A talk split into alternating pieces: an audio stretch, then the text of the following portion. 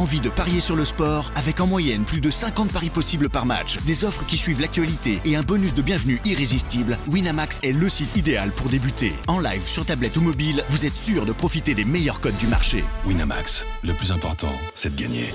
Les jeux d'argent et de hasard peuvent être dangereux. Perte d'argent, conflits familiaux, addiction. Retrouvez nos conseils sur joueurs-info-service.fr et au 09 74 75 13 13. Appel non surtaxé. Do you want to be a fighter? RMC There's only one Tyson Fury. Fighters Club. I'd like to take this chance to apologize to absolutely nobody. Alexandre Herbinet. I am the greatest. Bonjour à toutes et bonjour à tous et bienvenue dans la 71e mouture du RMC Fighter Club. Un RMC Fighter Club cette semaine consacré au MMA et à la soirée Hexagone MMA 2 samedi soir au Zénith de Paris avec une des combattantes qui va nous accompagner pendant toute cette émission. Pour nous en parler aujourd'hui déjà, alors il boite un peu toujours, mais bon, c'est parce qu'il n'abandonne pas sur les clés, les clés de pied à l'entraînement, donc c'est compliqué. Monsieur Jonathan Macardy, bonjour. Salut tout le monde. Il est là avec nous, membre du MMA Factory parisien, qui va peut-être bientôt s'envoler vers, vers les États-Unis, parce qu'il y a un petit visa qui est tombé. Ça ça l'a empêché de participer à l'UFC la semaine dernière, mais je crois que le problème est réglé. Monsieur Taylor Lapillus, bonjour. Salut, salut. On est réglé, on est d'accord, on a ouais, le visa ça y est, c'est réglé, c'est bon, c'est tombé. J'ai mon visa, j'ai mon passeport, euh, tout est réglé. Il n'y a plus qu'à attendre la date. Exactement. Allez, on y est. Samedi soir, Zénith de Paris Hexagone MMA 2. L'organisation française organise sa deuxième soirée depuis la légalisation du MMA en France. Et il y aura notamment en main event Carla Moussou qui va, de- qui va jouer pour la ceinture des welters de cette organisation. Et en co-main event, mademoiselle, madame Lucie Berthaud qui nous accompagne aujourd'hui. Salut Lucie Salut tout le monde, j'espère que vous allez bien. Eh ben, on va en savoir un peu plus sur ton parcours et sur ce, ce combat samedi soir à Hexagone MMA 2 avec toi. avec les trois finalistes de ce Colanta les armes secrètes, Maxime, Jonathan et Lucie qui vont s'affronter. She's a striker, weighing 135.8 pounds, fighting out of Paris, France. Ladies and gentlemen, Lucy Berton. Un championnat du monde et le retour dans la cage de Lucie Berthaud. Les manœuvres commencent. C'est sûr, nous avons affaire là à des aventuriers chevronnés. Ouais, l'envoi de la kick. oui. Les jambons sont montés. Elle repart victorieuse à l'unanimité des juges. Mesdames, Mesdemoiselles, Messieurs, Lucie Berthaud Et moi, je voudrais revenir sur ce que vous m'avez dit lorsque je vous ai annoncé qu'il n'y avait pas deux équipes, mais une seule et que c'était une aventure individuelle. De voir tout ce que ça fédère le MMA, c'est la convergence de tous les arts martiaux. Donc on arrive avec cette discipline à fédérer au sein de toutes les disciplines. Ah J'ai hâte qu'on fasse tout ce chemin ensemble, tous ensemble, le public, et qu'on aille, et qu'on aille conquérir un peu ce territoire en fait, qu'on se fasse respecter à l'international. Attachez vos ceintures et passez une excellente soirée. Alors si vous avez reconnu la, la bande son d'une célèbre émission de, de télé-réalité française, c'est que- c'est que notre invité du jour y a participé, finaliste de Colanta au printemps 2021. Alors notre invité aujourd'hui c'est c'est multifacette, hein, donc ancienne championne, euh, multiple championne de France de boxe amateur, championne d'Europe aussi de boxe amateur, championne de France de sambo si je dis pas de, de bêtises, journaliste, ensuite venue au MMA où tu as été vice-championne du monde amateur en 2015, puis tu as signé ces dernières années au Bellator notamment où tu as fait un combat au Bellator Paris l'année dernière, l'année dernière à Bercy pour la première à Bercy du, du Bellator. Donc c'est une combattante mais multifacette qu'on reçoit avec Lucie Berthaud. Et donc Lucie, premier combat, tu as, participé à Colanta l'année dernière, mais premier combat depuis un an, samedi soir au Zénith pour Hexagone MMA 2, contre la Vé- vénézuélienne Carla Benitez qui a 35 combats en MMA, expérimentée euh, combattante. Déjà après plus d'un an sans combattre, euh, Lucie, on a, on a hâte, on a, on a envie de remonter dans la cage? Bah en fait, euh, ce qui s'est passé, je, je ne devais pas combattre si peu. Hein, euh, C'était prévu que j'enchaîne, et puis finalement il y a eu un euh, la pandémie qui a frappé, euh, donc bah, le Bellator n'a pas pu me proposer d'échéance avant à la fin de l'année. Ensuite il y a eu euh, Colanta qui m'a quand même laissé quelques séquelles physiques. Ça a été très très dur de revenir. Euh, et puis ensuite j'ai eu une blessure, etc. Donc en fait, euh, malheureusement ça s'est mal passé euh, par rapport aux échéances qui étaient prévues avec le Bellator, et c'est là que Hexagone euh, MMA a débarqué en me disant écoute on peut sauver ta saison.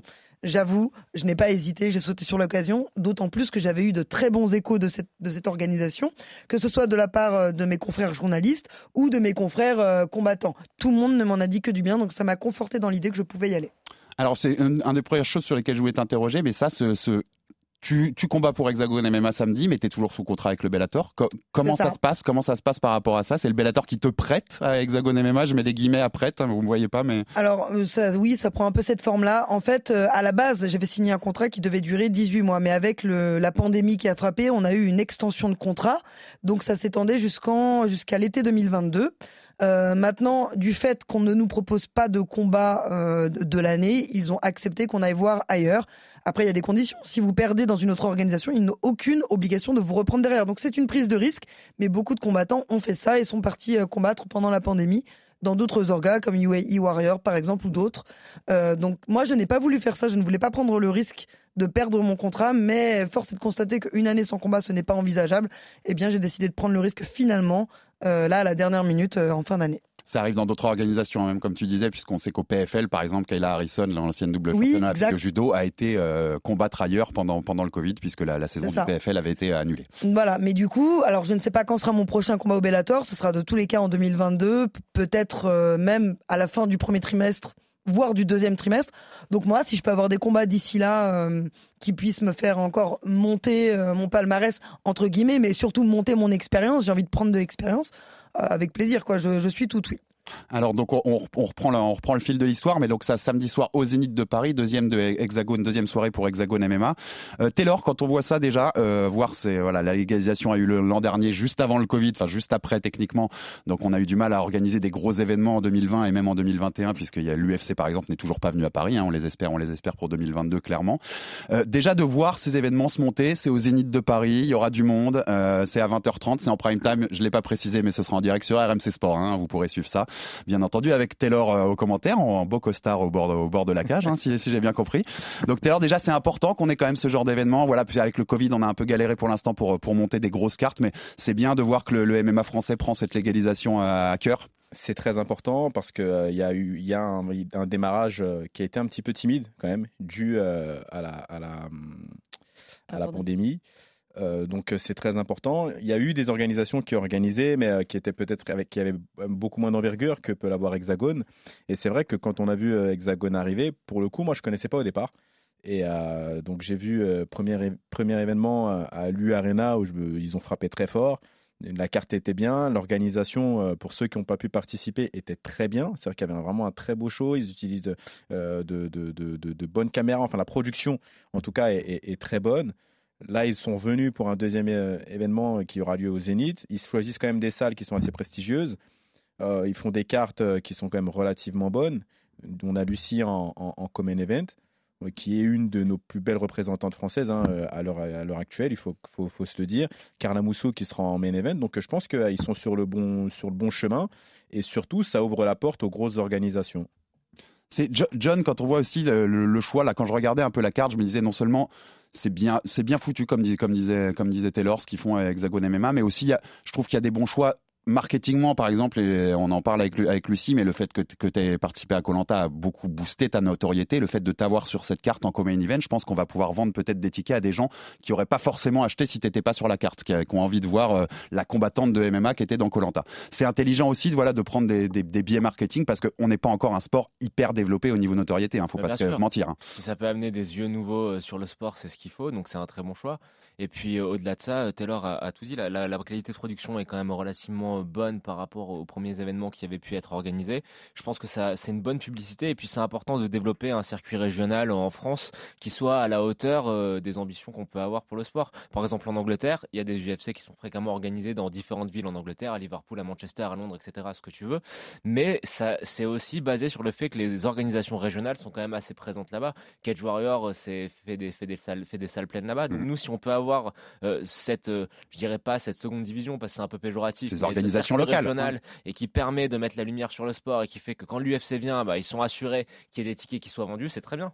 Mais c'est surtout Pardon, non, vas-y, Taylor. Excuse-moi, c'est surtout que un profil comme Lucie, alors c'est, c'est, euh, c'est- elle a pour moi la double casquette. Parce qu'effectivement, elle touche un public euh, plus large euh, avec avec Colanta. Et puis, bah, c'est quand même une vraie combattante. Mmh. Et on n'est pas dans le dans le truc de, ok, on fait juste venir un influenceur, ouais. Tout à fait. un acteur ou un chanteur euh, faire un combat de MMA. On a effectivement quelqu'un euh, qui, est, qui est beaucoup plus mainstream euh, qu'une combattante standard, mais qui reste quand même malgré tout une combattante. Donc, je pense que c'est un, beaucoup, un, un très bon coup pour l'organisation, que ce soit sportivement ou euh, d'un point de vue marketing. Là, on parle beaucoup de l'aspect organisation, mais d'un point de vue combattante, pour moi, c'est aussi intéressant de m'exprimer sur mon territoire parce que, de fait, quand on veut un petit peu euh, maîtriser sa carrière dans ce business, on a intérêt de fédérer du public, de fédérer une audience, etc. en France. Donc plus vous allez combattre en France, plus vous allez engager le public à vous suivre, vous allez être connu. On le voit par exemple Cyril Gann qui est beaucoup plus euh, apprécié qu'un Nganou. Bon, bah voilà, euh, je veux dire, moi, ça, ça me rend service dans mes projets de carrière euh, en MMA. Et, et, toi, ta première vraiment sur le sol, tu l'as eu avant, tu l'as eu au Bellator en octobre 2020, Ouais. le premier événement du Ouais, Bellator ouais, ici. Bercy. Déjà, quel Bercy, souvenir Zénith, ça fait Voilà, ouais, ouais, ça le fait quand même, Bientôt hein. l'Olympia peut-être. Quel, quel souvenir t'en as eu ça là, quand t'as pu combattre sous l'égide du Bellator à Bercy, ça avait quand même de la gueule quoi. Ah, c'était une immense fierté parce que euh, c'était le, pla- le, pardon, le drapeau qui était planté euh, en France. Euh, c'était le Bellator, donc une très grande organisation. Et puis, euh, j'avais réussi à mener ma barque et à arriver jusque-là. J'avais bien placé à un moment donné tous mes pions euh, de manière à en arriver là. Tout ça n'est pas arrivé par hasard. Je me suis pas retrouvé sur cette carte par hasard. C'est que j'avais commencé le travail en amont et ça se jouait pas seulement d'un point de vue sportif, ça se jouait aussi d'un point de vue politique. Donc, euh, non, j'avais bien travaillé tactiquement euh, mon projet. Et maintenant, ben voilà, je dois, je dois aller voir des ambitions un peu plus importantes peut-être. Carte sur laquelle il y avait aussi Cheikh Congo, hein, le, le pionnier et la légende du. MMA français. Donc ils avaient aussi bien joué le Bellator pour vendre cette, cette première carte en mettant en avant, en, en avant nos combattants français. Je, je voulais revenir un peu sur, sur ta carrière et sur ton parcours, Lucie, parce qu'il est étonnant par rapport à d'autres combattants, on va dire, pour ce côté multicasquette qu'on a déjà parlé. Notamment le- ta découverte du MMA, puisque tu étais journaliste pour Combat Sport, qui est ensuite devenu SFR Sport 5, donc il y a une chaîne qui a appartenu à ce groupe, hein, au groupe, au groupe RMC Sport et, et Altis. Euh, et je crois que tu as découvert le MMA via un reportage que tu as fait sur le Est-ce que tu peux nous raconter ça? Parce que c'est un peu particulier quand même comme façon de le découvrir. Ouais, c'est clair. Euh, Même moi, je n'aurais jamais parié là-dessus. Euh, en fait, à partir du moment où j'ai raccroché les gants en boxe anglaise, j'avais juré que je ne retournerais plus au combat. J'étais lessivée, fatiguée, j'en avais marre. Donc, je me suis dédiée entièrement corps et âme euh, au journalisme. Et de fait, bah, quand vous êtes journaliste sportif, vous découvrez des parcours inspirants, etc. Et vous vous souvenez que vous aussi, vous aviez été l'un de ceux-là. Donc, je commençais à avoir des démangeaisons dans les mains. Euh, et il se trouve que j'avais une émission qui s'appelait Face à Face, et dans cette émission, eh bien, j'allais tremper le maillot, j'expérimentais euh, les techniques des champions dans différents arts martiaux, etc. Et donc, euh, pour la dernière, pour le dernier épisode de la saison, je voulais finir en apothéose et dédier cet épisode au MMA, qui était la convergence de tous les autres sports de combat. Donc, ça avait du sens. Mais je voulais faire un vrai combat. Euh, et donc en fait, je me suis dit tiens, il y a la Fight Week à Las Vegas, ça correspond à la fin de ma saison. Pourquoi pas tenter le pari de faire un championnat du monde amateur pour cette émission? On y découvrira l'envers du décor. Il y aura l'envers du décor aussi de l'UFC parce que c'était l'UFC Fight Week. Euh, et donc bah, c'est comme ça que je découvre euh, un petit peu cet univers et ça m'a fasciné parce que j'ai découvert que les femmes étaient autant valorisées que les hommes, que ce soit en termes de grille de salaire, en tout cas à l'UFC c'est comme ça. Euh, les grilles de salaire sont les mêmes que les On, en- hommes. on en elles parle souvent, oui. Ouais, elles sont valorisées, on fait du marketing autour d'elles. Il y a le Moi, même nombre de rounds, le même durée. Mais- la boxe tout- des rounds de 2 minutes. Les femmes sont à égalité. Et du coup, ça m'a plu parce que moi, je n'avais pas connu ça en tant que combattante. Et donc, j'ai fait cette émission. Bon, euh, tant bien que mal. hein, je m'en suis pas trop mal sortie, ma foi. Mais j'ai eu envie d'aller explorer un peu plus euh, ce milieu et de me dire, tiens, t'as peut-être un peu de potentiel, va voir où ça peut te mener. Alors en la préparant, je l'avais jamais vu cette émission, mais pour la préparer, elle est disponible sur YouTube, sur, Ouais, ton, ouais. sur ton compte YouTube, l'émission en intégralité. Donc je l'ai regardée et c'est étonnant. Mais les mecs, je voulais aussi vous faire réagir là-dessus. Mais elle arrive, elle découvre et elle va faire un stage avec la, la sélection nationale, l'équipe de France amateur. Et en fait, ils la prennent, ils la sélectionnent pour les championnats du monde. Et donc tu pars à, à Vegas. Et tu finiras d'ailleurs vice championne du monde. C'était en, deux- c'était en 2015.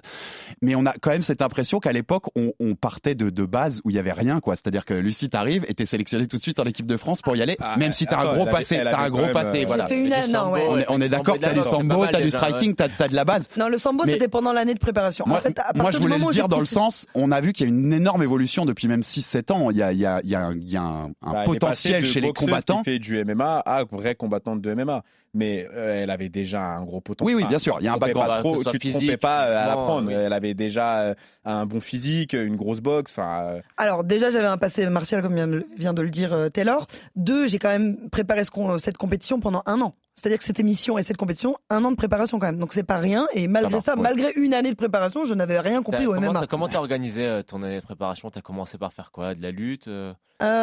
Non, au début j'ai commencé sans trop savoir où j'allais. J'avais commencé d'ailleurs au MMA Factory. Et puis euh, j'ai mis du temps à comprendre vraiment le MMA. Il m'a fallu 3-4 ans en vrai. pour vraiment comprendre sur ce la sport. première année pour préparer les championnats du monde, t'avais Bah, un planning, c'était vraiment Non, comme tous ça. les jours, je m'entraînais. euh, mais tu sais, quand tu as goûté au haut niveau en boxe anglaise, à un moment donné, tu peux pas faire autre chose que du haut niveau quand tu t'entraînes. Bien sûr, tu ouais. peux pas retourner à une pratique loisir. Donc, je m'entraînais tous les jours de manière très très sérieuse. Maintenant, c'était difficilement compatible avec mon travail, ça c'est vrai. Mais voilà, je, je faisais ce que je pouvais. Et puis, euh, non, et après, il faut dire aussi ce qui est, c'est qu'au niveau amateur, euh, il n'y avait pas énormément de filles encore à ce moment-là. Je n'ai Mm. fait que deux combats. C'est un peu ce que je voulais dire. Je l'ai Voilà. mal dit. Clairement. Non, chez les filles, il y, a exprimé. moins de co- il y avait moins de compétition que chez les hommes. Et, euh, chez les hommes, c'était beaucoup plus difficile. Mais maintenant, ça a changé. Ouais, on, on sent que la base quand même a augmenté et qu'il y a une participation de plus en plus Bah, importante. c'est avec l'évolution du sport, hein, qui de toute manière euh, évolue euh, chaque année et euh, chaque année prend plus, plus d'ampleur. C'est-à-dire qu'il y a quelques temps, on n'aurait pas eu en France un, un common event féminin. Donc euh, c'est c'est- ça prouve aussi euh, l'évolution euh, du sport, que ce soit chez nous ou, ou à l'international. Tu dis que tu l'as pas compris pendant 3-4 ans vraiment le Ah ouais. MMA. Et, mais qu'est-ce qui t'a plu de d'emblée dans la discipline? Qu'est-ce qui fait que t'as accroché d'emblée? Non, Vraiment, c'est ce que je t'ai dit. C'est la, la valorisation de la femme, la manière dont elles sont traitées, euh, les, les ambitions que tu peux, dans lesquelles tu peux te projeter. Tu vois, je pouvais me permettre d'être vraiment ambitieuse et de kiffer un petit peu ce projet de carrière. Euh, je n'avais pas autant de, de clarté, c'était flou en boxe anglaise, j'arrivais pas à me projeter. Or là, j'arrivais à me projeter dans quelque chose de très sexy en fait. Quand je dis sexy, c'est tout le projet de carrière. On a, on a eu euh, Maëva Madouche, euh, il y a, c'était quand La semaine dernière. qui prépare quand même euh, allez, un des plus gros combats d'histoire de la boxe euh, féminine, Féminine française, Qui largement. a zéro euh, médiatisation, qui a peut-être, euh, voilà, son camp est obligé de le faire chez elle, c'est pas non plus des conditions optimales. C'est vrai que tu as l'impression qu'il y a, il y a Non, mais- un écart qui s'est Non, mais la qui galère de- deux disciplines. Énorme. La possible. galère de la boxe anglaise, c'est bon, j'y ai goûté, je vous le dis, j'ai pas du tout eu envie de passer professionnel justement pour, Pour ces, ça, hein. ces raisons-là. Euh, avoir un combat par an pour 10 000 euros, désolé, je trouve pas que ça vaut l'investissement physique. Mm. Euh, non. C'est beaucoup de risques pour très peu de bénéfices, alors qu'en MMA, j'avais des perspectives qui me semblaient peut-être plus intéressantes. Mm. Et puis surtout, c'était la découverte d'un nouveau milieu, d'un nouveau sport. C'est un nouveau Euh, voilà, ça m'a ouais. relancé, Mm. ça m'a donné ouais, un voilà. second souffle. Tu as peut-être fait, avais fait le tour aussi euh, Ouais. du, du Tu- t'arrives lessivé et un petit peu euh, C'est fatigué c'est une, nouvelle truc. chose à apprendre. Tu tu t'entraînes comment alors? Où est ton camp? Aujourd'hui? Ouais, aujourd'hui, oui. Euh, alors j'ai un fonctionnement qui est bien à moi, qui est assez particulier. Je fonctionne beaucoup sur les coachings privés, moi en fait. Ouais. Euh, c'est ce qui fonctionne bien avec moi, c'est comme ça que je progresse. Donc euh, j'ai mon coach privé Yuri Bejenari en lutte. Hors compétition, on se voit une ou deux fois par semaine, et pendant les compétitions, on se voit trois fois par semaine. Donc voilà, j'accentue mon travail sur la lutte énormément. Là, j'ai commencé le travail au niveau du sol. Euh, et puis après, tout avec ça, qui pour... pour le sol, euh, c'est Eric, euh, le pote à Johnny. Alors son nom, il est hyper compliqué, je j'arrive jamais à le retenir son nom de famille. Tu connais Taylor? Euh, Mais Euh. c'est un champion de France euh, ceint- ceinture marron, voilà. Donc il y a lui, il y a Kostia Schlakov, euh, par exemple, vois, qui livre. interviennent. Eric de la Roche, euh, Exactement, de la Roche de Sabière, je crois quelque chose. comme exactement. Ouais, Euh, je... je- suis désolé si j'écorche son nom. ouais, moi j'ai toujours du mal aussi, il est long son nom. Donc euh, le sol c'est avec lui, et puis après euh, il y a Johnny Frachet qui coordonne un peu Ouais. tout au NR Fight. Donc moi je vais me tester avec les filles parce qu'on a un petit groupe de filles sympa maintenant. sûr. On est euh, cinq filles compétitrices, donc c'est bien pour tourner. Là il y a Laetitia Blo qui a signé euh, chez nous, donc c'est top d'avoir qui une. sera aussi à Hexagone MMA 2. Exactement, Mm. c'est top d'avoir une partenaire d'entraînement comme ça. Euh, donc euh, non, je me teste euh, en cours collectif, mais mon head coach pour moi c'est Yuri Bejenari, c'est lui qui me qui me forme, c'est lui qui m'a fait progresser le plus depuis que j'ai commencé le MMA. Et t'as moins l'envie d'être dans une team, un peu comme, comme peut l'être Taylor avec le MMA Factory? T'es moins dans cette Je- optique-là? Non, en fait, ch- chacun sa personnalité, chacun a un mode de fonctionnement qui lui correspond. Moi, j'ai un mode de fonctionnement très individuel, très autant, très entrepreneur en fait. Et je pars du principe qu'un pour moi, un sportif pro est un entrepreneur qui doit recruter ses ressources humaines et qui doit faire en sorte que le projet fonctionne avec ses ressources humaines. C'est comme ça que je vois les choses, mais chacun sa manière de voir les choses. Écoute, je suis exactement d'accord avec toi. Je vois les choses de la, de la même manière. C'est-à-dire qu'elle vient de résumer euh, toute ma pensée. C'est euh, bravo, Lucie. Bah écoute, non, non, mais on- et je suis euh, tellement d'accord avec je crois ce que qu'elle c'est vient avec la dire. maturité en fait. Mais tellement d'accord, Mm. c'est- exactement ça en fait. Et quand je pense qu'on a compris ça, euh, bah, votre carrière elle prend un tournant euh, Ça va plus vite, ça va plus vite, et- c'est tout droit. Et le, le- le problème, c'est qu'il faut un le comprendre et deux pas le comprendre trop tard.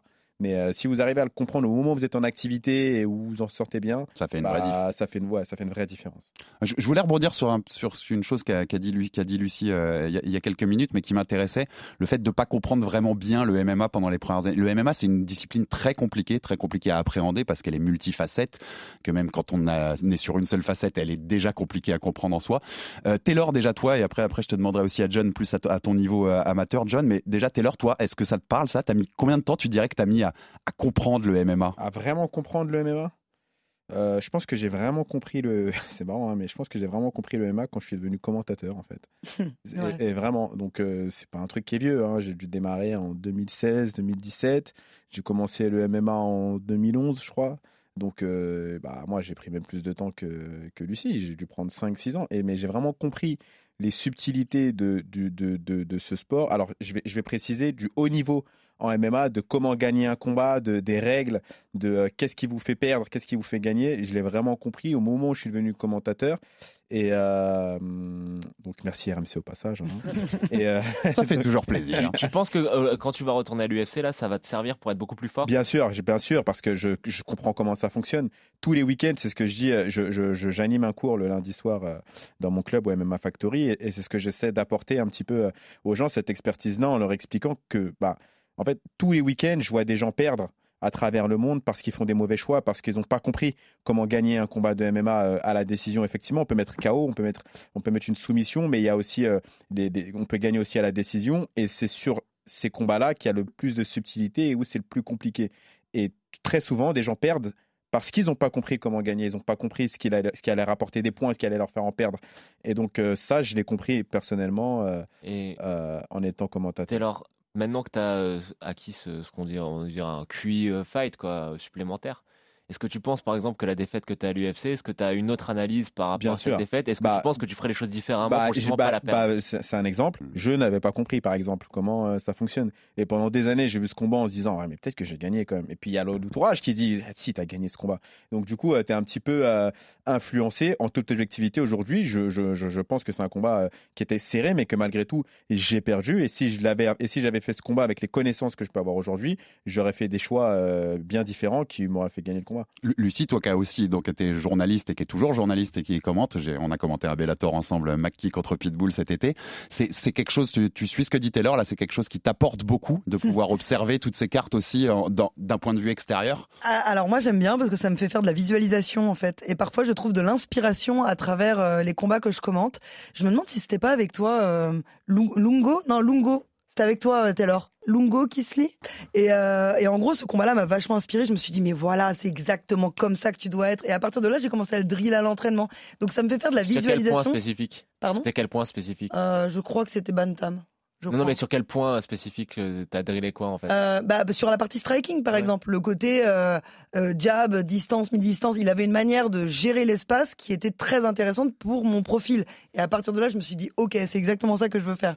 J'ai filmé l'écran pendant que je commentais, je me suis dit, ça, on va le reproduire. Et depuis, c'est toujours dans mon téléphone, je me le repasse régulièrement, je le drill. Et puis, euh, non, ouais, ça me fait faire de la visualisation. Même au niveau du game plan, tu vois bien qu'il y a une école russe, tu vois leur manière de faire, etc. Et tu te dis, ok, ce game plan-là, il marche bien. Donc, euh, ça m'aide à développer un petit peu euh, ma compréhension tactique du, combat. Et Jen, je- je- pour te faire rebondir là-dessus, mais toi quand tu as commencé même à faire du sol en amateur dans, dans ton club, mais que tu avais regardé, je sais, pour- je sais pour qu'on en parle, tu as regardé des centaines et des centaines de cartes de MMA avant de commencer, tu avais déjà des prévisualisations de ce que tu allais Mais- faire avant d'avoir commencé Je le pense sport qu'à n'importe quel niveau, il faut regarder euh, des gens qui font bien les choses pour euh, pour s'améliorer. Je- Comment je fais de la boxe depuis que je suis petit, de la boxe anglaise, euh, bah forcément ça t'influence de regarder des combats de, de bonne qualité. Et puis là, au sol où il y a mille et une spécificités, techniques différentes à, à appréhender, le fait de regarder des mecs très très forts, ça te- ça, ça t'inspire toujours. Jo- John parlait de boxe anglaise. je- Je voulais aussi un peu revenir sur ton parcours en boxe anglaise. Donc, on l'a- dit en intro, cinq fois championne de France, championne d'Europe en 2007. Tu avais même été à l'INSEP. Tu étais la seule femme, je crois, dans le groupe à l'INSEP à l'époque, pour préparer la possible arrivée euh, de la boxe féminine au JO en 2008, qui finalement a été repoussée en 2012. Tu t'es pas qualifié pour 2012. Non. C'est quand même un regret, même si tu nous as expliqué pourquoi tu avais quitté la boxe et qu'il y a des raisons précises. C'est un regret de jamais pu avoir fait les JO parce qu'à un moment, tu avais le niveau pour faire les JO en boxe. Ah, en fait, euh, si on avait eu les JO en 2008, j'allais aux JO pour sûr. Mais ça ne s'est pas fait. Mais pour sûr, je- parce que j'étais euh, bien classé au niveau mondial. Mais pour euh, non, pour 2012, ça y est, j'étais déjà sur le déclin. Euh, et puis, je commençais à migrer petit à petit vers euh, des envies professionnelles, d'aller vers le journalisme. Je commençais à switcher intérieurement et je n'avais plus la flamme en fait. Parce que Voilà. c'était dur, euh, outre le déclin, c'est parce que c'est dur, comme tu le disais, de faire de la boxe en France, c'est ça? Ah mais non, mais en Ça t'a découragé regarde, quand aussi? Quand tu es en équipe de France, pars du principe que tu pars une semaine minimum, et je dis bien minimum, Ouais, ouais. par mois. Ouais, Donc comment tu fais pour vivre comme ça en fait? Bien sûr. Il n'y a aucun job qui te laisse partir une semaine par mois. Bien sûr. Donc tu peux pas être à haut niveau ou alors il voilà, faut que tu optes pour la galère. Euh, Il y avait des filles qui étaient au. Tout ça pour rien Bah gagner non, ou mais presque, Maëva est toujours policière. hein, ouais, ouais, non, tout à fait. Alors qu'elle est championne du monde, qu'elle va main event à Vegas, mais elle est obligée d'être policière Oui, il y à a- côté. mais euh, et encore, elle pouvait être détachée, Maëva. Elle, elle était Oui. déjà policière. Elle, elle pouvait être détachée. Ouais. Moi, il y avait aucun job Ouais. qui me détachait. Tu bossais dans quoi à l'époque? Bah, un peu tout ce que je pouvais. Hein, euh, un coup hôtesse d'accueil, un coup ci, un coup ça. J'étais étudiante en parallèle. Donc, euh, je faisais ce que je pouvais pour survivre dans ce milieu, mais c'était compliqué. J'ai eu envie de devenir journaliste. C'était ça ma nouvelle passion. Mais c'est vrai qu'on va pas mentir. Quand j'étais devant mon écran, quand je vois les JO de Rio, moi, j'ai arrêté après 2012. Je me suis dit, stop, on arrête là. Quand je vois en 2016 que euh, Tout le monde gagne. que Estelle Mosley gagne, ouais. alors que j'avais battu Estelle Mosley euh, cinq ans plus tôt, tu vois. Ouais. Forcément, tu te dis, et merde, et si j'avais pu? Et puis finalement, tu te dis, mais non, chacun son histoire. Bien et puis finalement, bah, l'histoire, elle prend du sens plus tard, quelques années plus tard. Tu te Mm. retrouves dans le MMA à Las Vegas. Et tu vois, moi, c'était un rêve de combattre à Las Vegas, par exemple. Bien sûr. Bon, bah voilà, des choses comme ça. Après, tu te retrouves à signer au Bellator, à Bercy. Ça aussi, Bercy, c'était un rêve, tu vois. Ouais, que tu n'aurais pas forcément pu faire avec la Mais boxe. bien sûr que non, Ouais, je l'aurais jamais ça- fait en boxe. ça la- la Donc au final, c'est pas grave, parce que j'ai réalisé d'autres rêves derrière. C'est très bien. C'est, aujourd'hui là quand tu vois tout ça, pour rebondir aussi sur les JO, il y a, des- il y a deux semaines, on a fait une émission euh, sur les- la possibilité que le MMA devienne un jour olympique avec le, le président de l'IMAF et, Bertrand Amoussou qui, je était- qui était avec nous. peut. Voilà, c'est ce que je voulais te demander. Est-ce que tu penses que ça va le devenir? Et ça aurait été un truc qui t'aurait intéressé puisque tu as été vice-championne du monde amateur, donc ça aurait pu t'intéresser aussi? Ouais, après tout ce qui est amateur, ça prend trop de temps en fait. Là, maintenant, je suis Mm. parti en professionnel, donc c'est ça y est, c'est c'est loin derrière moi. Mais oui, j'y crois fortement. Avec les JO euh, de Los Angeles, ça peut arriver complètement. Et puis, euh, il me semble que le pied-point, là, il y a une discipline de qui vient d'être olympique. C'est pas le Muay Thai? Oui, tout à fait. Ah, voilà. ils sont reconnus par le CIO en tout cas, donc ils sont dans la famille olympique. Bon, bah ma foi, euh, si le Muay Thai arrive à avoir cette reconnaissance, pourquoi pas le MMA en fait hein, euh, Et culturellement, ça aurait du sens euh, pour les JO de Los Angeles. Donc, moi, j'y crois. Hein. C'est un peu, c'est un peu un des buts qu'avaient les organisateurs. Ouais. Ça va être compliqué, ils nous avaient expliqué parce qu'au niveau timing, mais c'est un, c'est un début, euh, un début pour les années à venir, ça c'est sûr. En tout cas, l'IMAF ressemble beaucoup à ce que j'ai connu en boxe anglaise. La manière dont c'est structuré, codifié euh, et le, enfin, le fonctionnement interne ressemble beaucoup à ce que j'avais en boxe anglaise. Donc, si la boxe anglaise a été olympique, je vois pas pourquoi le MMA ne pourrait pas l'être. J'ai lu et on a entendu un peu dans, dans la production euh, que nous a fait Maxime Abolin au début d'émission, on t'entendait dire euh, notamment que tu voulais porter la légalisation en France. Et j'ai lu dans une interview aussi de toi, je crois que c'était pour le Figaro, où tu disais j'aimerais bien être une ambassadrice pour le MMA en France. Avec la notoriété que tu as eue aussi avec Colanta, c'est quelque chose que vraiment t'aimerais pousser, c'est-à-dire essayer de médiatiquement faire grimper cette discipline? Bah, j'ai déjà commencé euh, mon travail, c'est-à-dire qu'au moment où je fais Colanta, clairement, j'y vais avec mon petit drapeau en me disant, ok, nul ne pourra nous ignorer dorénavant en France. Voilà, j'y suis allée en me disant ça. J'y suis allée en tant que pas ambassadrice parce que j'ai pas envie de me donner ce rôle-là, mais en tout cas, euh, j'ai eu envie de communiquer sur mon sport, sur les valeurs C'est- qui nous sont chères, etc. Et C'est vrai, ça met de la lumière sur le C'est MMA. essentiel. Parce que, Mm. en fait, quand Lucie débarque à Colanta, je reçois minimum 10 messages Mmh. qui me disent Mais Colanta, il y a une combattante de MMA. C'est pas une blague, je vous jure, c'est vrai. Mais il y en avait jamais eu. C'est-à-dire que j'ai reçu une dizaine de messages qui me disent euh, T'as vu, il y a une combattante de MMA, euh, euh, mais Colanta. Et donc, moi, je me dis euh, Bon, il y, a- il y a beaucoup de gens qui parlent de MMA. Donc, euh, du coup, je me dis Qu'est-ce que c'est que ça encore? Ouais. qui est cette imposture? J'allume la télé, qui je croise dans ma télé? Lucie. Salut De là, on commence à me dire Bah alors, c'est une vraie combattante ou pas Je dis Bah ouais, écoute, pour le coup, ouais. Là, c'est pas une escroquerie, c'est alors, c'est euh, ça, c'est une vraie combattante. À l'inverse, toi, c'est ce que tu as Voilà. eu? C'est-à-dire que les gens t'ont demandé est-ce que tu es une vraie combattante? Quand est-ce qu'on va devoir combattre? Enfin, tu as eu, tu vois, les, les gens qui t'ont suivi que par Colanta ou découvert par Colanta, ils avaient cette- ces questionnements-là? Bah, complètement, mais là, il y a beaucoup de gens qui viennent euh, au Zénith pour découvrir euh, mes combats de MMA, mais en tant qu'aventurière. J'ai aussi de 20 aventuriers là qui font le déplacement pour découvrir un petit peu ce que je fais dans la cage. Et moi, je trouve ça génial parce que eux-mêmes sont de grands ambassadeurs euh, sportifs. Ils sont passionnés de MMA, mais ils n'y connaissent pas forcément grand-chose. Donc, ça me fait plaisir de leur faire découvrir cet univers, l'envers du décor. Voilà, la vie de combattant, les gars, euh, c'est pas simple. Faut qu'ils le comprennent. C'est aussi des influenceurs. Enfin, voilà, c'est des, des gens voilà, qui viennent des influenceurs. John en a souvent parlé, c'est des sports où il faut du relais, il faut du relais social, il faut, il faut faire parler de soi en fait. Exactement. Tout simplement parce qu'il y a beaucoup de concurrence. Je pense qu'il faut les deux. Il faut des, des, des grands champions comme Taylor et Cyril. Et puis il faut aussi des gens qui aient une médiatis- médiatisation qui dépasse quand même le cadre euh, du simple sport. quoi. C'est quand même euh, ultra important. Et si en plus, comme Lucie, euh, c'est des vrais combattants, c'est encore mieux. Alors avant, avant qu'on passe à un autre thème sur, sur le- les, combattantes et MMA françaises, mais quand même on est obligé, même si j'avais dit on, parle, on a parlé beaucoup de sport, mais on est obligé de poser deux trois questions sur Colanta parce que ça, nous intrigue forcément. On va les tourner un peu plus sportives. Déjà, juste la première, je voulais savoir, c'est comment tu as fait pour être. Enfin voilà, c'était une volonté depuis longtemps. C'était quelque chose. euh, Ouais, ça faisait trois ans que je postulais en fait euh, euh, au casting et à chaque fois j'arrivais toujours un peu plus loin dans le casting mais on ne me prenait pas et finalement c'est sur le dernier qu'on m'a prise. Euh, C'était une volonté que j'avais parce que j'avais tout simplement envie de me challenger dans un univers hostile. Je l'avais déjà fait dans la cage et je me suis dit ok qu'est-ce que je peux aller chercher encore de plus fou? Bah, Aller mourir de faim sur une île, ma foi c'est pas mal. T'as l'habitude avec les, les, les coupes de poids alors. Ah bah, c'est- ma question d'après, c'est une sorte de cutting ou C'est pas pas la même chose. Ça a pas pareil. Pas- euh, Non. En fait, vous n'avez que de la noix de coco à manger concrètement et puis du, oui, et du riz. Voilà. Même pas de- le poisson, on en mange un peu, mais c'est plus de la fibre de poisson parce qu'une fois que tu l'as dépioté, le poisson, il reste plus rien. Et puis attends, euh, quand tu craques, enfin, je veux dire. Non, mais là, tu craques pas, tu craques on a- sur de la on- noix de on coco. a- voilà, on a déjà tous. Enfin, je connais pas un combattant qui peut dire euh, non, j'ai jamais craqué pendant ma diète. Donc, je veux dire que malgré tout, euh, quand vraiment si c'est insoutenable et tout, tu peux craquer un petit peu. Je sais pas, je te dis une bêtise, tu vois, mais un carré de chocolat ou un truc. Là, attends, à Colanta, tu, peux pas craquer. Il y a rien à craquer. Y a rien à craquer. dire, euh, Dans, dans ton regard, quelque euh, chose me dit que tu serais pas chaud pour faire Colanta, si? Franchement, euh, ça me paraît dur. Honnêtement, en fait, les gens se rendent pas compte, mais c'est vraiment une émission. Moi, de l'extérieur, je vois ça comme un truc très compliqué. Tu manges pas. euh, Il y a une hypocrisie, Ah, euh, façon, une stratégie Le- le euh, premier truc, incroyable sur l'île. Et puis il y a des épreuves physiques. Donc en fait, pour nous, un, un- un athlète de haut niveau, ne pas manger, mal dormir, être inconfortable et en plus avoir des, des, des épreuves physiques, mais c'est un, calvaire incroyable. En fait, Euh, euh, ça se joue, c'est très nuancé. Euh, nous, dans les sports de combat, on va bien gérer nos apports nutritionnels. C'est-à-dire qu'on aura des petites portions, mais dans les petites portions, il y aura toujours de la protéine. Tes muscles, ils seront toujours en bon état. Mm. Là, il n'y a pas de protéines, il n'y en a plus, tes, tes muscles fondent. Sauf que finalement, un sportif, plus il a de muscles, plus il faut le nourrir. Donc c'est un désavantage d'être c'est un- en mais fait. je m'en- moi, je m'en rendais pas compte, mais c'est un désavantage. Eh Vaut mieux avoir plus de graisse, t'as as plus de stock pour survivre. Bien sûr. Mais quand t'as trop de muscles et que tu perds tes muscles, t'as rien. Et quand t'as rien, il y a pas que de des os comme Alex, Ouais, tu voilà, comment Moi Non, plus, faut pas tu quoi. Moi non plus, faut. les sportifs, ils galèrent à chaque fois. C'est-à-dire que dans les, premiers, dans les premières semaines, euh, les mecs, euh, c'est des armoires, donc sur les épreuves physiques et tout, effectivement, ça sert. Mais tu te rends compte, euh, plus le jeu avance, plus que ça commence à être euh, compliqué. Et puis il y a des épreuves, euh, tenir euh, les poteaux, les trucs et tout. Enfin, plus t'es musclé, pareil, plus c'est problématique de faire ce, ce, ce, ce genre d'épreuve. Tu le ferais pas donc si on te proposait. Franchement, je- je ferais- j'en ferai une autre, je pense. mais un truc où on mange pas et je ferais Pékin Express, tu vois. Ouais. Ah, ça, c'est cool, ouais. Ouais, mais euh, Colanta, c'est. Tu serais plus vu dans les Marseillais à Miami ou les c'est non, non. ou les anges. Non, les anges, Non. Taylor dans les anges. Je- Taylor, ah, alors j'ai rien Taylor, à les anges, les anges à Miami. C'est tellement. Alors moi, mon rêve, c'est d'ouvrir un business. euh, C'est- c'est c'est tellement éloigné C'est un de. peu business quand même, de- Miami. ouais, mais c'est tellement éloigné de, de, de, de mes principes et de, de ce que je suis que non, non. En, en fait, PK Express, c'était juste ta recherche de visa, quoi. Tu vois, c'est un, mois, de- c'est- c'est un mois de galère. C'est voilà, c'est comme ça.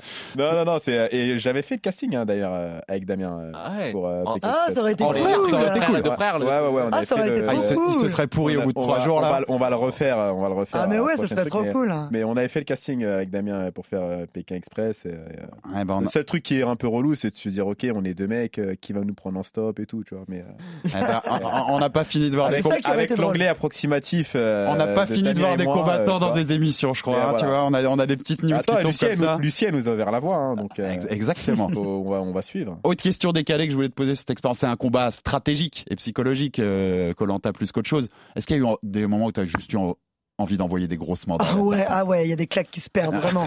non, non, vraiment. Non, mais il y a des moments, tu regardes les gens, tu dis rien, tu étouffes tes émotions et tu te dis, mais meuf, est-ce que tu sais que si on était à l'extérieur, là, ça pourrait mal se passer, en fait?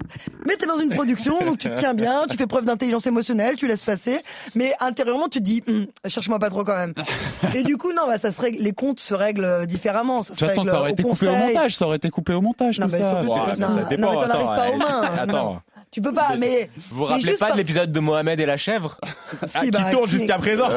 Qui ne s'en rappelle pas non mais attends, il y a le- Mythique. l'é- l'émis- l'épisode où euh, Lucie elle arrive faut, euh, sur l'île, les mecs sont tous ah elle est costaud, ah, elle est balèze, oh, ah, non, regarde ses épaules et tout. Genre elle faisait le- c'était euh, la curiosité du groupe quoi. Je veux Ouais. dire ils arrivent, ah mais attends. En plus, elle arrive au bout de Ah, 5 il est jours, donc costaud. ils étaient Et déjà après, tous ils disent- affamés. Ils vont Ouais. arriver là. tu sais. Et après ils disent attends moi je l'avais dans mon équipe, il faut qu'elle soit dans notre équipe. Ouais ouais on a besoin d'une fille comme ça. Faut qu'elle soit dans notre équipe. Donc tu, tu sens que euh, de l'extérieur, après moi je j'y ai pas participé, je, n'en connais que ce que j'ai vu, mais euh, ça a l'air d'être un jeu quand même très très très stratégique. C'est-à-dire qu'il faut quand même malgré tout être très malin et tu tu parce que c'est pas les plus forts qui restent finalement. Hein. On Non, non. compte que euh, Et, et la dernière C'est- mais même en, même en, f- en femme de médias, puisque tu es journaliste, tu connais l'envers du décor des médias. c'est toujours étonnant la façon dont parfois on fait des montages à la télévision et dont une journée se retrouve en une heure et où euh, c'est pas la vraie histoire qu'on te raconte mais un storytelling. Alors, si, c'est la vraie histoire, mais il n'y a que des morceaux de l'histoire. Donc, Mm. forcément, quand il manque euh, certains passages, eh bien, le public ne peut pas tout comprendre. Et effectivement, on n'est pas toujours compris dans nos choix, dans nos décisions, mais parce qu'on n'a pas tout vu. Mais on peut pas en même temps faire. C'est pas le Luciberto Lanta, tu vois. C'est Colanta. Faut, il faut laisser la part à un petit peu à tout le monde. Donc euh, oui, il manque des passages. C'est la vraie histoire, mais il manque des passages. Mais bon, ça, on n'y peut rien. C'est pas, on peut pas faire une émission de 24 heures. Point qu'on n'a pas noté aussi sur Lucie que je tenais à noter, c'est que tu as, été autrice aussi d'un livre, MMA le rêve américain, où tu racontes justement tout ton parcours qu'on a, qu'on a un peu détaillé pendant cette émission.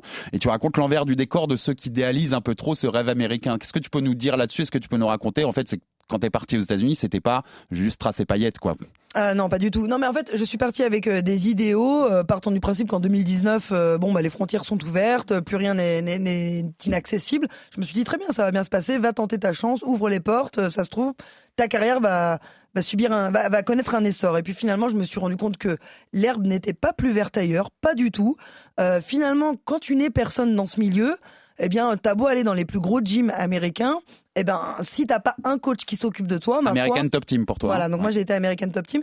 Ma foi, euh, tu vas pas plus progresser que ça. À la limite, vaut mieux rester en France avec ton coach qui est dédié plutôt que d'aller dans une grosse écurie où tu n'es personne. Mmh. Parce que euh, des, des gens qui sont sous contrat à l'UFC, il y en a des dizaines et des dizaines.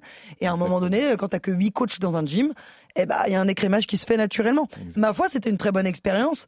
Maintenant, euh, je sais ce qui fonctionne et ce qui fonctionne un peu moins bien pour moi. Et clairement, je pense que rester en France Mais c'est souvent avec John, mon petit coach Yuri, c'est très bien. John, nous, quand on parle des gros gyms américains, tout ça, qu'on parle des stars de l'UFC notamment, ça c'est le, le haut de l'iceberg, hein, on est d'accord, mais t'as Oui, aussi des dizaines de combattants qui, sûr, qui ouais. galèrent aussi dans ces Oui, salles-là, mais hein, c'est pas que le rêve américain. Mais euh, la, la majorité des, des, des, des combattants, euh, c'est très difficile de vivre, hein, même si t'es Taylor, même si il me semble, même si t'es à l'UFC, tu nous expliquais une fois Ouais. comment ça Ouais. se passait. euh, t'es quand même, euh, voilà, ça suffit pas forcément pour euh, pour remplir le frigo. En fait, euh, euh, bah, alors Lucie, déjà, elle a, elle a un petit peu résumé euh, ma, ma pensée sur le, sur le truc pour le coup. Euh, donc, euh, Lucie présidente.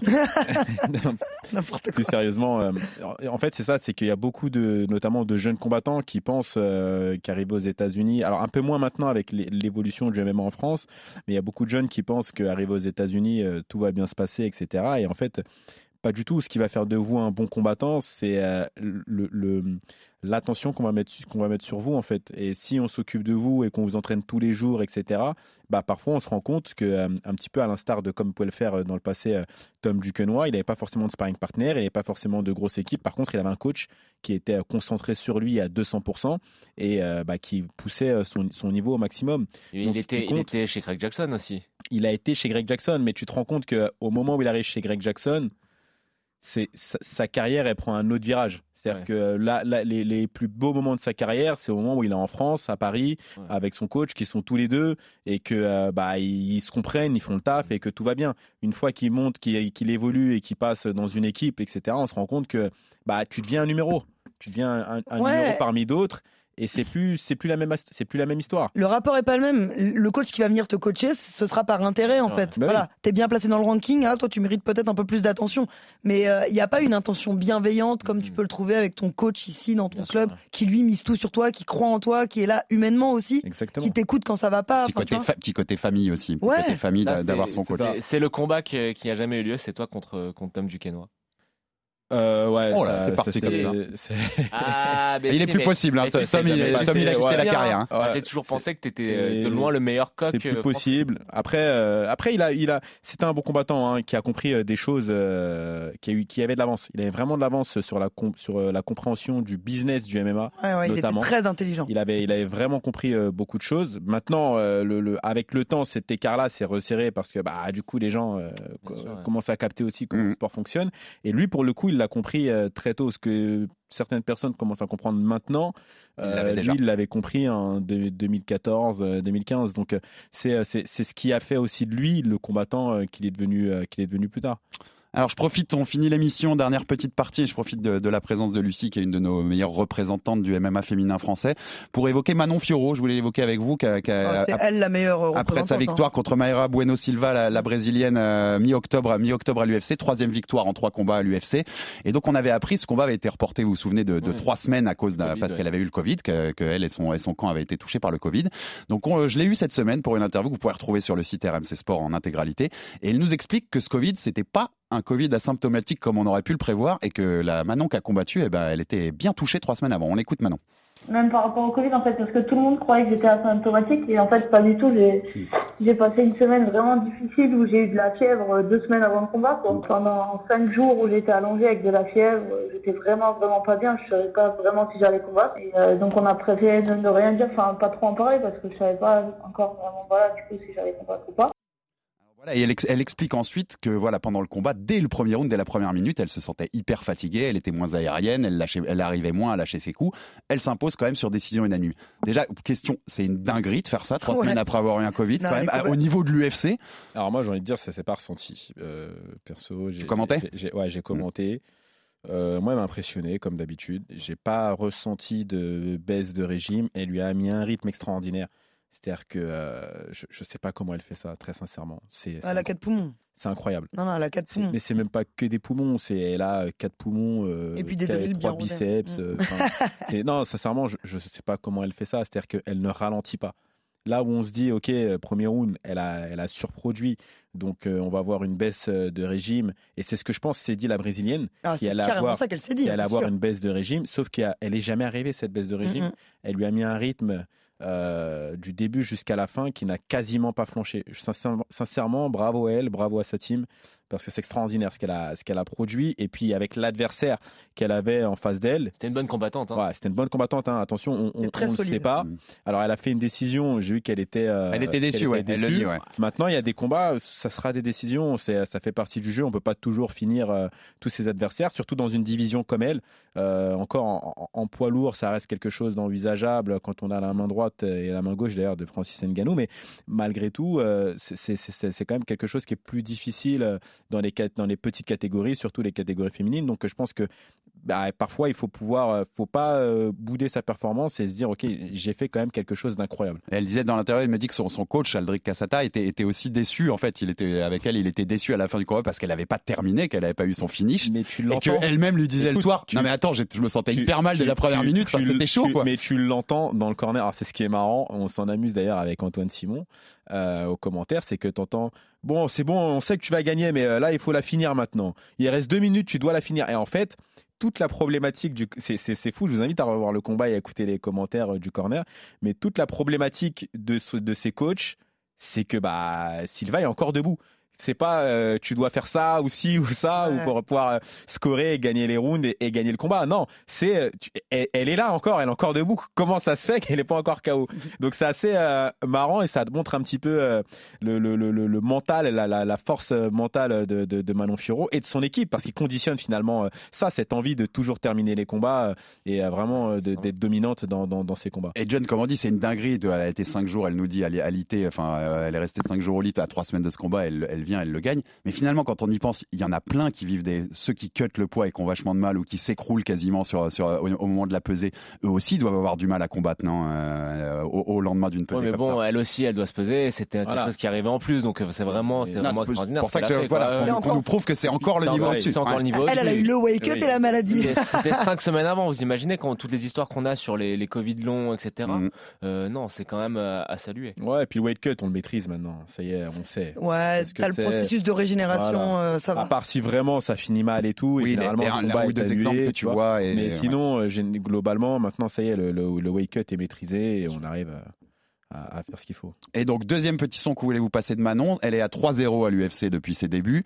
Et elle va nous parler de l'UFC qui lui a déjà, elle avait signé un contrat de, pour quatre combats, mais l'UFC a déjà des plans pour elle, lui en a parlé et ça va se signer très vite, elle nous l'explique. Du coup, après ce combat, en fait, euh, ils ont décidé de de suite me faire re-signer un contrat pour euh, pour quatre combats. Donc euh, là, c'est en négociation, mais je vais je vais je vais signer mon deuxième contrat avant de faire mon quatrième combat. Ça commence à être dans les discussions. Là, j'ai pas encore du coup le deuxième contrat, mais ça va peut-être apparaître sur le deuxième contrat, qui est parce qu'ils m'ont déjà de le title shot dans trois ou quatre combats. Taylor, elle dit l'UFC lui dit title shot dans 3-4 combats. Ça confirme ce que tu nous dis depuis des semaines. Tu, Ouais, on y moi, croit. Mari- Marion, Manon, elle va combattre Moi- pour le titre en 2022 Moi, je la vois faire deux combats. Si elle gagne, elle fait la ceinture. Euh, Quand tu regardes le ranking, il n'y a plus trop de filles. Euh, gentil. Peut être, elle peut en faire encore un et avoir direct après. Hein. Shevchenko, elle les a toutes nettoyées. Mais Il n'y a plus personne. Donc, euh, je ne je la vois pas faire un combat parce non. que malgré tout, il y a aussi, il faut quand même un peu de hype. Et euh, la hype, elle démarre pour Manon, euh, notamment à l'international. Nous, en France, on la connaît, on sait tous qu'elle est forte.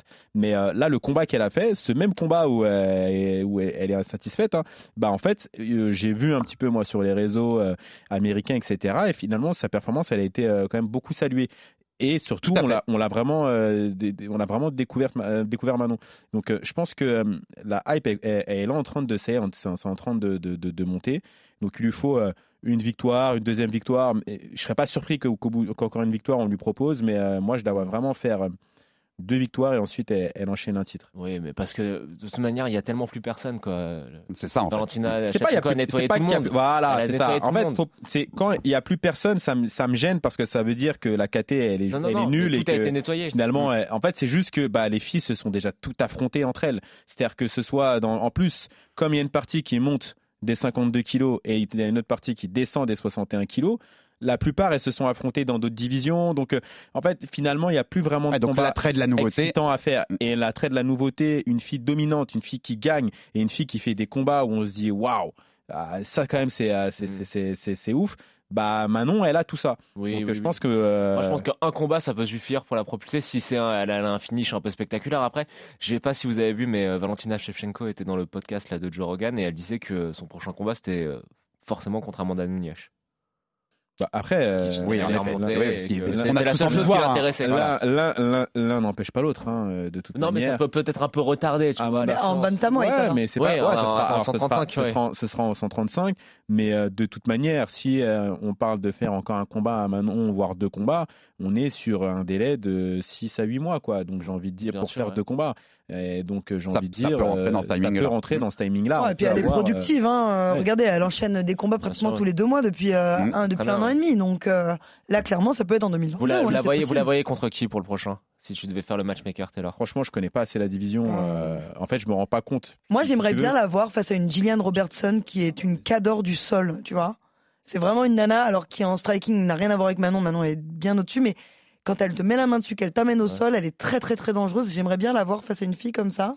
Et peut-être une euh, Murphy, tu vois, peut-être, qui est une top 3, top 4.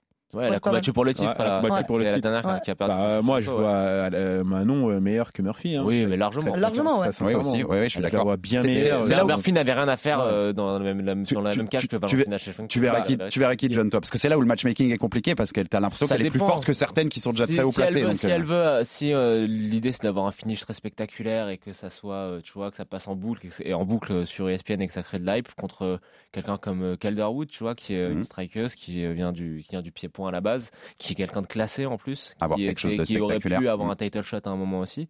Sinon, euh, si tu veux vraiment griller les étapes, tu prends Andrade et puis voilà quoi, tu la, tu la masses et Ah, elle là il n'y a plus personne qui peut te contredire. Ah, non, elle, mais elle va l'atomiser. Ah, Et bah, elle a le style pour l'atomiser, oui. entre le, Et si tu- et le si tu fais ça, il y a plus d'Andrade qui frôle zéro et le physique qu'elle a par rapport à celui de Manon, Ça peut être du sale, mais surtout Andrade, et- et- et- là- il n'y a plus de débat. ça va être un combat- Là, il y a- ça va être un combat à sens unique. Et dernière question, mais rapide, rapidement, parce qu'on n'a plus beaucoup de temps, mais je vous me répondez là-dessus. Quand euh, je l'interroge là-dessus et quand je lui demande sa perspective d'affronter un jour Valentina Shevchenko, peut-être d'ailleurs à Bercy, ça aurait de la gueule hein, pour, un, pour un événement UFC, euh, UFC à Paris, elle me dit il faut encore que je me prépare, j'ai encore 3-4 combats pour prendre de l'expérience, mais je crois sincèrement que je peux la battre. Répondez-moi tous les trois, est-ce que vous croyez que Manon Fiorot peut battre Valentina Shevchenko? Si elle gère le combat euh, à distance, mais vraiment tout le temps à distance, pour moi, elle a une meilleure gestion de la distance. Donc euh, ça peut passer, mais je suis d'accord avec elle qu'il lui faut encore euh, deux, trois combats pour aiguiser ses armes. Ma foi, ça peut passer parce que en fait, les deux ont des gabarits très différents. Euh, Manon est plus robuste, elle est plus corpulente que, Valentina Shevchenko. Valentina est très fine. Voilà, très fine, plus petite. Donc elle a un gabarit qui est plus imposant. Manon, ça peut passer, hein, ça peut passer franchement. John Bah, je pense que Valentina Shevchenko est la meilleure combattante de l'histoire du MMA féminin. Oh et là que là, ça, ça, veut fait. pas dire, ça veut pas dire que ça veut pas, c'est pas dénigrer Manon Furo, mais je pense que personne n'arrivera à la battre. Bon, on disait ça de Johanna. Euh, enfin, ouais. on disait ça de plein de Euh, gens. moi, Johanna avec moi- des moins complètes. Moi, je vois, euh, je vois, je vois Manon. Ah bah, si tu me réponds autre chose, ça, ça, fait, ça fait des mois que tu me dis ça. Je Donc, vois euh, Manon- bah, moi, je vais être fidèle à moi-même. Euh, J'ai toujours dit beaucoup de bien de Manon. Et, même avant qu'elle signe à l'UFC, parce que je l'ai suivi euh, dans ses combats qu'elle a pu faire à l'UFC, dans les combats qu'elle a fait à l'UAE Warrior, il s'avère que quasiment euh, les dernières filles qu'elle a affrontées de sa carrière, bah, c'est des filles que je connaissais, Corinne Laframboise, euh, Amanda Lino, etc. C'est des filles que, je connaissais. Et quand j'ai vu comment elle les a atomisées, enfin, je, je dis ok, cette fille vraiment c'est quelque chose. Après, arrive à l'UFC, elle a confirmé. Moi, je vois Manon être championne en 2022. Voilà. Si- Cyril et Manon champion en En tout- 2022 En tout cas, si elle prend pas le titre la première fois, je pense qu'elle le prendra la deuxième. Et Je- puis- avec une revanche. Moi, j'en doute pas, Et franchement. puis Valentina restera peut-être pas non plus des, euh, vitam aeternam, hein, si, euh, notamment si elle affronte Personne Nunes, ne dure. ça peut, voilà, Personne ne dure. ça, ça- ça peut le plus durer. Bon bah merci beaucoup Lucie d'avoir été avec nous pour ce, ce RMC Fighter Club Hexagone MMA 2 samedi soir au Zénith. Il y a encore des places, vous pouvez aller, vous pouvez aller les chercher. Carla Moussu en main event, Lucie Berthaud en co-main event. On aura Laetitia Blo. Il y a que des combats avec des Français. Vous verrez des Français à chaque fois sur la carte. Taylor Lapillus et son beau costard en commentaire, c'est beau. Seul petit, et ça c'est mon petit coup de gueule pour les organisateurs de Hexagone MMA, seul petit bémol, on va dire, c'est en face de l'UFC 267 qui est à Abu Dhabi ce samedi, et donc avec le décalage inversé, ça commencera à 20h30 sur RMC Sport 2 d'ailleurs à suivre, avec euh, Blakovic Texera, Pitrian contre Sandagen, Islam Makachev contre Dan Hooker, Euh, je crois qu'il y a Shimaev, hein, il y a Kamzat Shimaev Ouais. qui revient pour la première donc- fois en un an. Ouais. C'est compliqué d'être face à un mastodonte comme ça quand on est une euh, quand on est une petite organisation française et j'aurais aimé qu'il le décale à un endroit où on n'est pas en face à face avec l'UFC quand même parce que ça aurait été bien que les gens puissent apprécier les deux événements finalement. Ah, il y aura le replay, allez. Allez, on va dire qu'il y a le replay, il faut s'abonner à RMC Sport pour les avoir, mais en tout cas, on sera devant ton combat et on t'en- on t'encouragera Lucie et puis Ah, pour ceux d'après aussi. Rendez-vous tous samedi soir, Hexagone MMA, RMC Sport 1 pour ceux qui préfèrent l'UFC, UFC 267 sur RMC Sport 2, grosse soirée de MMA sur les antennes d'RMC Sport ce samedi et à une prochaine pour un nouveau numéro du RMC Fighter Club. Merci à tous. RMC Fighters Club. Envie de parier sur le sport avec en moyenne plus de 50 paris possibles par match, des offres qui suivent l'actualité et un bonus de bienvenue irrésistible Winamax est le site idéal pour débuter. En live sur tablette ou mobile, vous êtes sûr de profiter des meilleurs codes du marché. Winamax, le plus important, c'est de gagner. Les jeux d'argent et de hasard peuvent être dangereux. Perte d'argent, conflits familiaux, addiction. Retrouvez nos conseils sur joueurs-info-service.fr et au 09 74 75 13 13. Appel non surtaxé.